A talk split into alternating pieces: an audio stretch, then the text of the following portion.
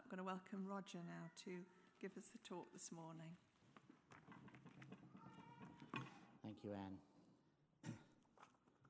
Notice there wasn't a spontaneous burst of applause when she said she's going to welcome Roger, but there you go. it's lovely to be here. Yeah, good crowd this morning. Lovely to see you. Right, our subject this morning is again faith. We heard about faith a bit last week from Michael.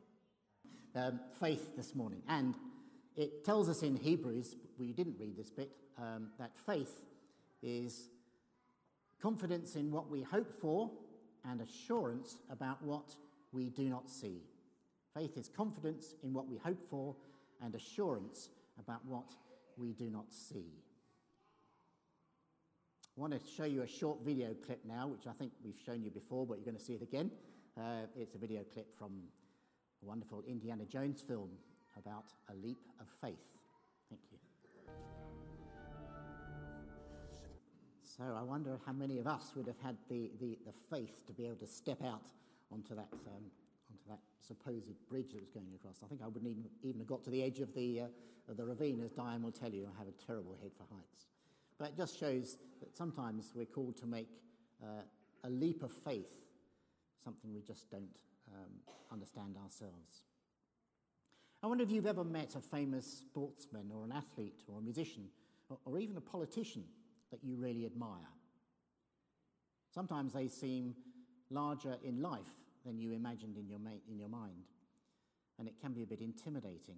It's a bit like going into a hall of fame. You see pictures and videos of people while they're excelling in their craft, and then when you meet them and see them, these amazing people face to face, up close, they're just like you and me, really, ordinary.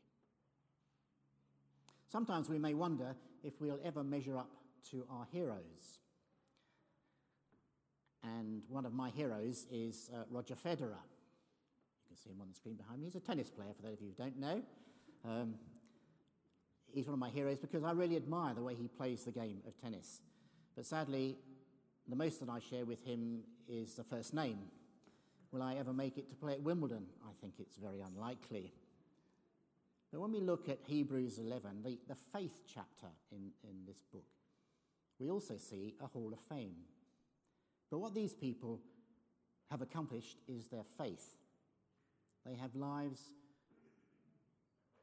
with such amazing faith filled lives that they've got into God's hall of fame.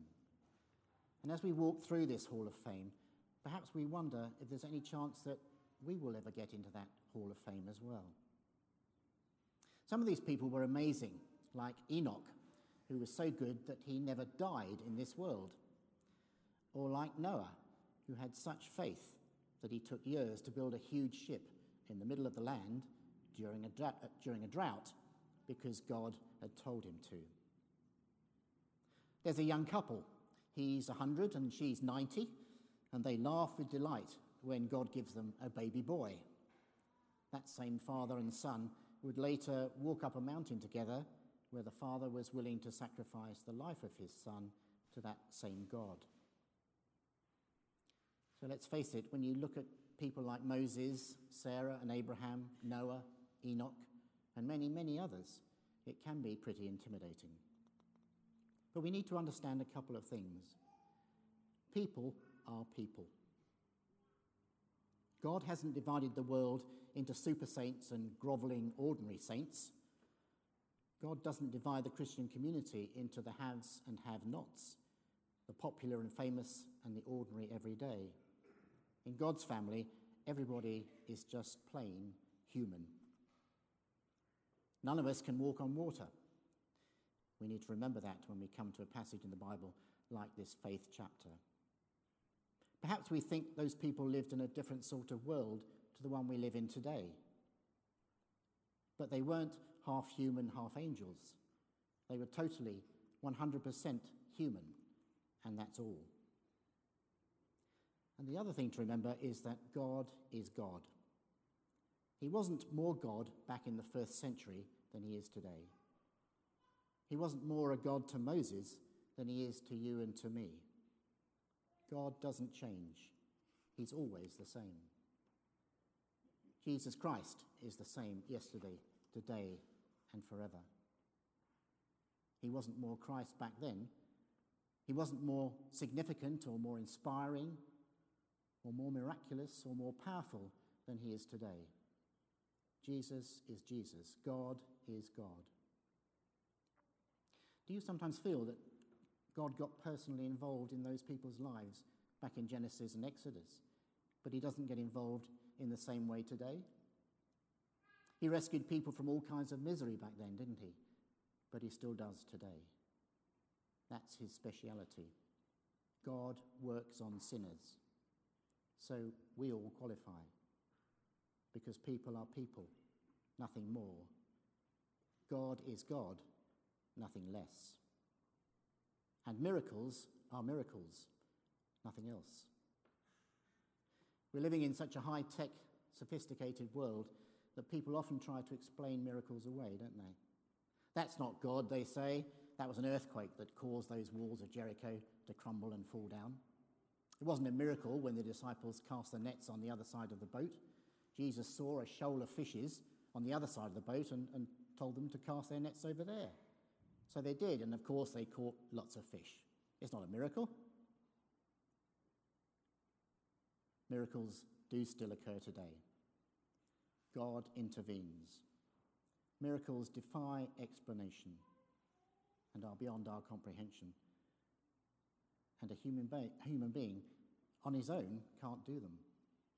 Miracles are rare and they always have been. They happen at unpredictable times. They are God things, not human things. So a miracle is a miracle, nothing else. God is God, nothing less. People are people, nothing more. It can always make us feel very small and insignificant. You may feel like you're too inadequate and unimportant for God to do anything in your life. But don't believe that. It's not true. Everybody is a sinner, and those who accept Jesus by faith have been delivered and saved by the grace of God. In this chapter of Hebrews, we read about lots of people doing great things by faith. By faith, the people crossed the Red Sea, the children of Israel. As if on dry land, Moses lifted up his staff, but the Egyptians, when they attempted to do the same, were drowned. The waters were like a wall piled up. It's very difficult to describe or display what this was like. Water piled up, actually nearly a quarter of a mile high, much bigger than shown on this picture, held back by an invisible wall as the people walked on dry ground. A miracle is a miracle. Can you imagine what they said when they walked through? Can you imagine the, the sense of awe and wonder as they walked through this Red Sea? Their eyes as big as plates looking at the water on either side of them, held back by the power of God. They walked on dry ground.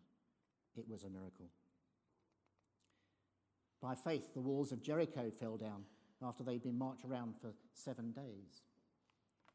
An archaeologist once wrote the, the city, this is Jericho, was protected by a double wall of brick. A six foot thick wall was built on the edge of the mound, the outer wall.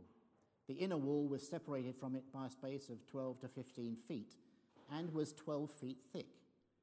Yet when the trumpets sounded after walking around for seven days, the city walls came tumbling down. By faith, Rahab the prostitute didn't perish with those who were disobedient to God because she had welcomed the spies into her home and hidden them. Rahab's faith saved her family. And do you know who uh, Rahab turned out to be? She was the great great grandmother of King David. So she's part of the gene- genealogy of Jesus. And there's more, more, more people that are mentioned. I want to read you what we had earlier this morning, but just from a different version. This is from Tom Wright's version. What more can I say then? I've run out of time to tell you about Gideon and Barak and Samson and Jephthah, David, Samuel, and the prophets. It was through faith that they overcame kingdoms, put justice into practice, received promises, shut the mouths of lions, quenched the power of fire, escaped the edge of the sword, were strong where they had been weak, became powerful in battle, and sent foreign armies packing. Women received their dead by resurrection. Others were tortured, not accepting relief, so that they might receive a better resurrection. Others again experienced painful derision and flogging, and even chains and imprisonment. They were stoned, they were sawn in two, they were put to the sword, they went about in sheepskins or goatskins, they were destitute, they were persecuted, they were ill treated. The world didn't deserve them, and they wandered in deserts and mountains, in caves and holes in the ground. All these people gained a reputation for their faith.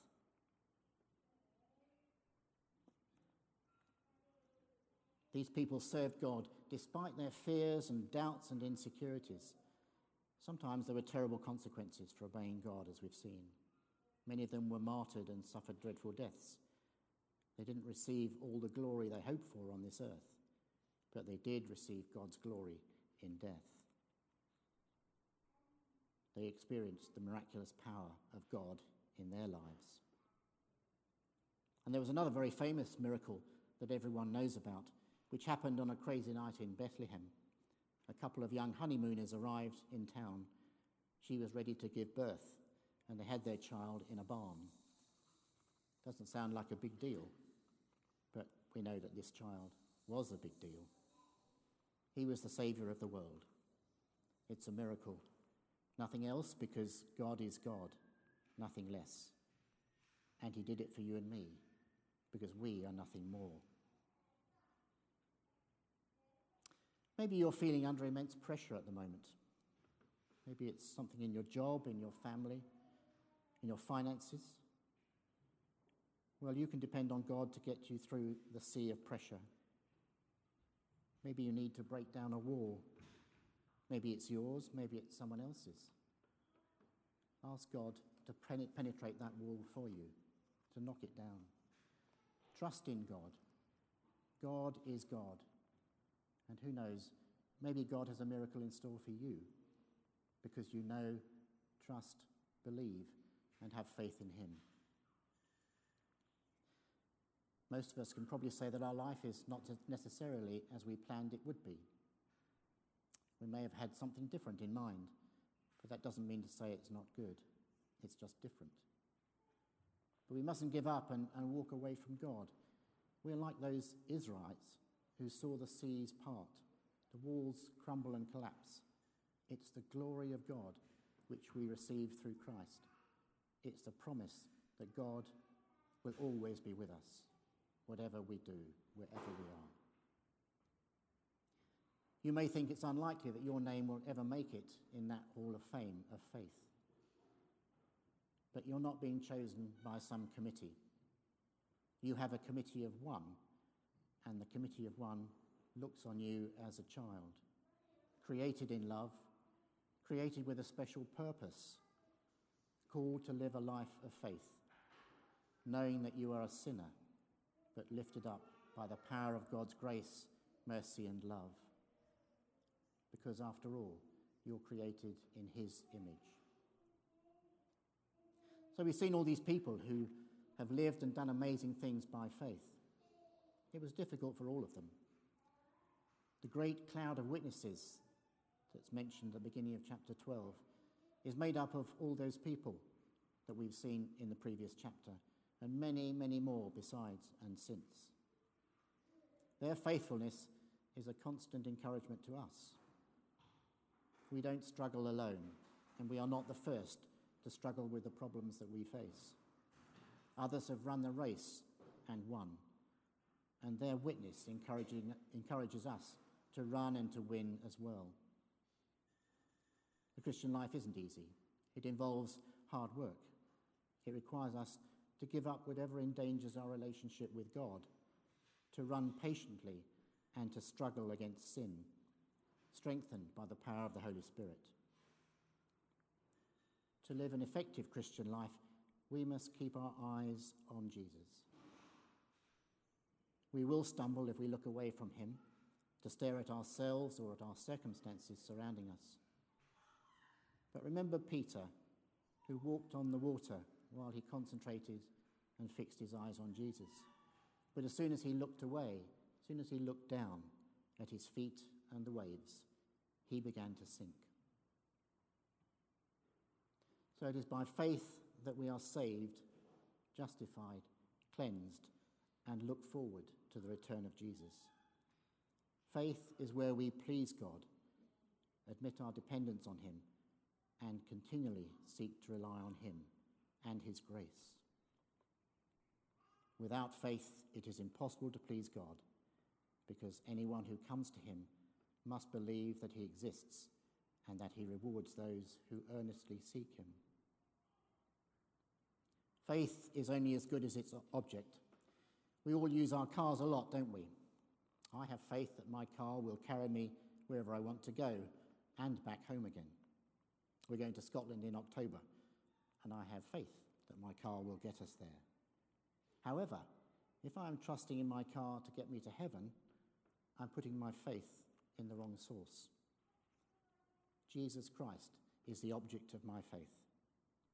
He is the foundation of my hope. He holds the title deeds to my heavenly home.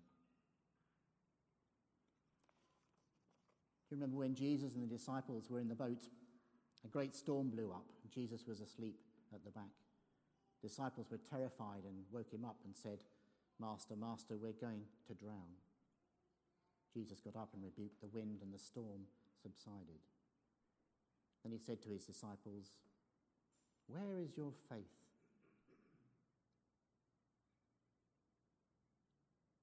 Perhaps Jesus is asking us that question today. Where is our faith? Is it in wealth, education, possessions, position, our job? Are we trusting in our church membership and fellowship to get us into heaven or on our good works? Faith is only as good as its object. Jesus Christ is the object of our faith. Do you know him? If you do, if you are faithful to him, then remember people are people, nothing more. Miracles are of God, nothing else. God is God, and he died for you, nothing less. So let's fix our eyes on Jesus, the author and finisher of our faith.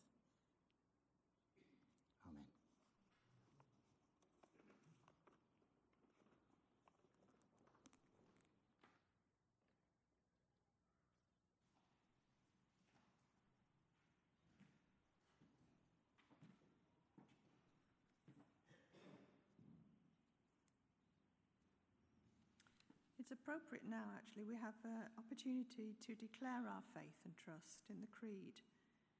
And it's um, always good to speak out and stand when we declare these things. So if you'd like to stand.